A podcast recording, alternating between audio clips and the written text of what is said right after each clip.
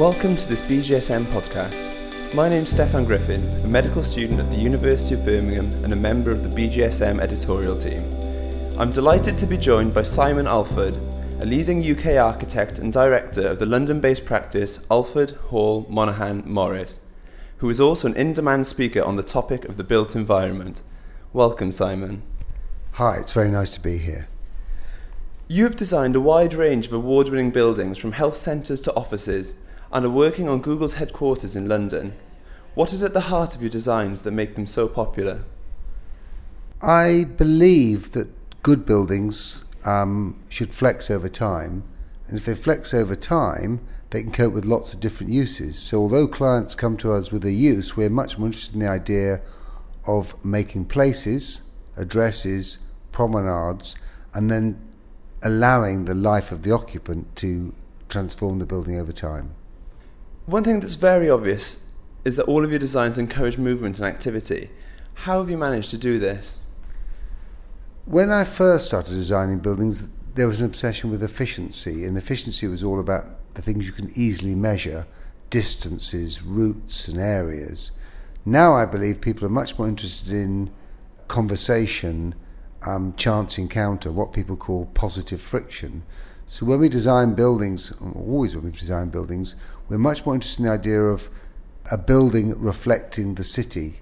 So that in a sense, imagine rooms in the buildings are the houses or apartments or offices that you enter, and the streets, the place of social encounter in the city, are the routes to which you get to those places. So the journey within the building as is as important as the journey to the building. Okay, and because we're really talking about physical activity and things, I know you're a big advocate of getting people more active. Can you give us some examples of how you've managed to get people more active as part of your designs? The key thing is um, to encourage people to move. Now, that's a cultural position, so get off your chair and go and talk to someone rather than sending them an email when they're 15 yards away, and you might have a better conversation. In terms of designing buildings, for instance, as you walk through a door, you should see a staircase before you should see a lift. Our staircases are hidden behind two or three fire doors. Now, in all projects, what we're saying is you would see a staircase first. It might be a rather more generous and pleasant way to travel.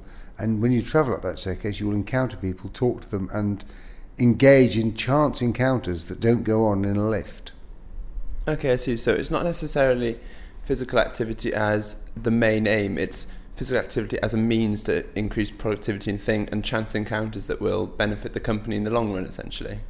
Uh, that's absolutely correct. I mean, I think you know, healthy mind, healthy body, etc. If you make a good building um, and people enjoy being there, all the things we talk about and worry about, you know, sickness, um, absenteeism, all these things, um, can be somewhat addressed. A place you want to be Unfortunately, people work ever longer, whatever they tell you, and they work because of digital devices. They work wherever they are, including on holiday. And none of those things are necessarily good for you. Buildings can't solve those problems, but what they can say is if people are spending more time in a building, then make the life within that building more pleasant and pleasurable.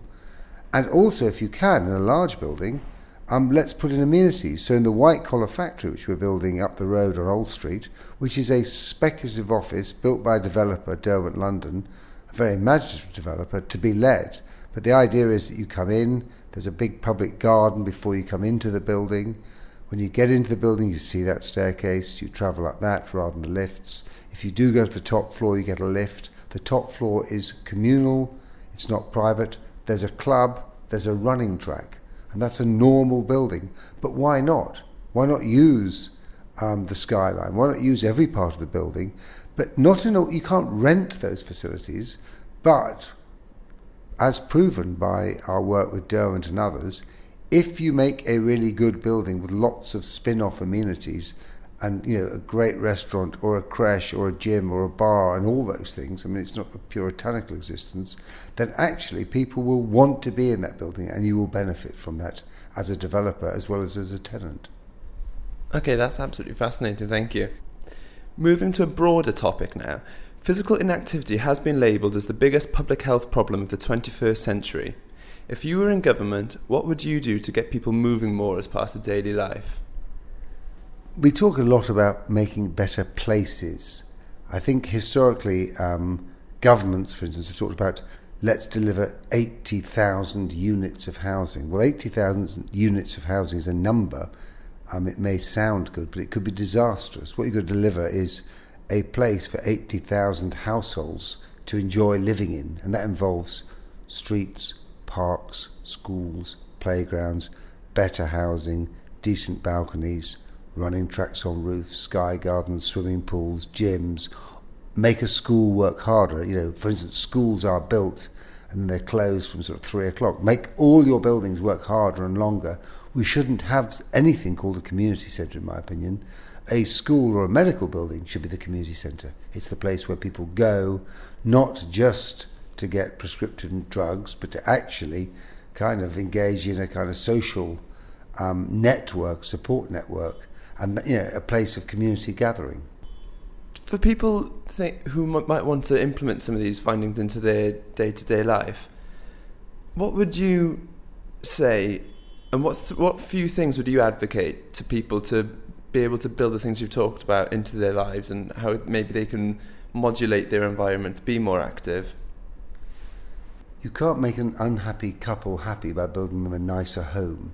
So buildings can't dominate and shouldn't dominate people's existence. But what they can do is is support certain things. So in contemporary buildings now, we put in unbelievably good cycle facilities. You know, gym standard um, and better changing rooms, clothes drying racks, and these kinds of things. So in a kind of active way, a building can support the life of people who run into work, who cycle into work, people who want to go and do Pilates, which we do in the office, you know, on the roof. You know, a building so, should support and encourage these things, but you can't make someone who isn't bothered get off their backside by a better designed building. What you can say is, is those who wish, through whatever means, to kind of do more, then you encourage that from walking up a staircase to having a running track on the roof. They're just different versions of extreme, you know, extremes of activity. Okay, thank you. Moving on to the end of the podcast now. The multidisciplinary team is a term bandied around in sports medicine quite commonly. To what extent do you think collaboration is important to solve solving a public health issue like physical inactivity? Uh, we always say when you know we specialize in designing buildings. We don't specialize in designing any kind of building, and actually what we now say is we specialise in solving complex um, environmental problems. And to do that, we need to collaborate with a wide group of people. At the moment, that tends to be our clients, city planners, and other consultants. And on occasions, when we've done childcare centres or healthcare buildings, it's involved um, healthcare clients. But really, we should be kind of thinking more broadly about the problems we face with obesity and other health issues, and then just saying, well, perhaps you know a conference like the one that you're um, calling to being would be a good way of stimulating the idea that maybe we should get out of our environmental world and start thinking about the kind of some of the medical problems, and maybe the medical profession should get out of their diagnostic world and start thinking about environmental issues. And if you do that, then perhaps we will all open our minds up a little bit to the bigger picture, which is how to make people's lives uh, more enjoyable in whatever way we can. And that can be also not being active and kind of chilling out and having a rather relaxed time. I don't want this to become a kind of moral condition that if you're not exercising, you're not allowed in. No, I think you've mentioned the, the million dollar question there. It's all, it's all about balance, but how can we change society and change the environment so that there's a lot of collaboration to end in a, in a, in a big goal, which is improving the health of the nation, essentially. Thanks very much, Simon, for a great insight in how to adapt the local environment to encourage physical activity, a key issue and something that will be new to a lot of our listeners. For those wanting to hear more, you can hear Simon talk at the upcoming Exercise Medicine Conference at the Royal Society of Medicine on the 19th and 20th of June, details of which are in the description to this podcast. I hope you've enjoyed listening, and please do get in touch with the BJSM via Twitter at BJSM underscore BMJ Facebook, or Google Plus if you have any questions or suggestions for future podcasts. And likewise, don't forget to download the app. Have a great physically active day.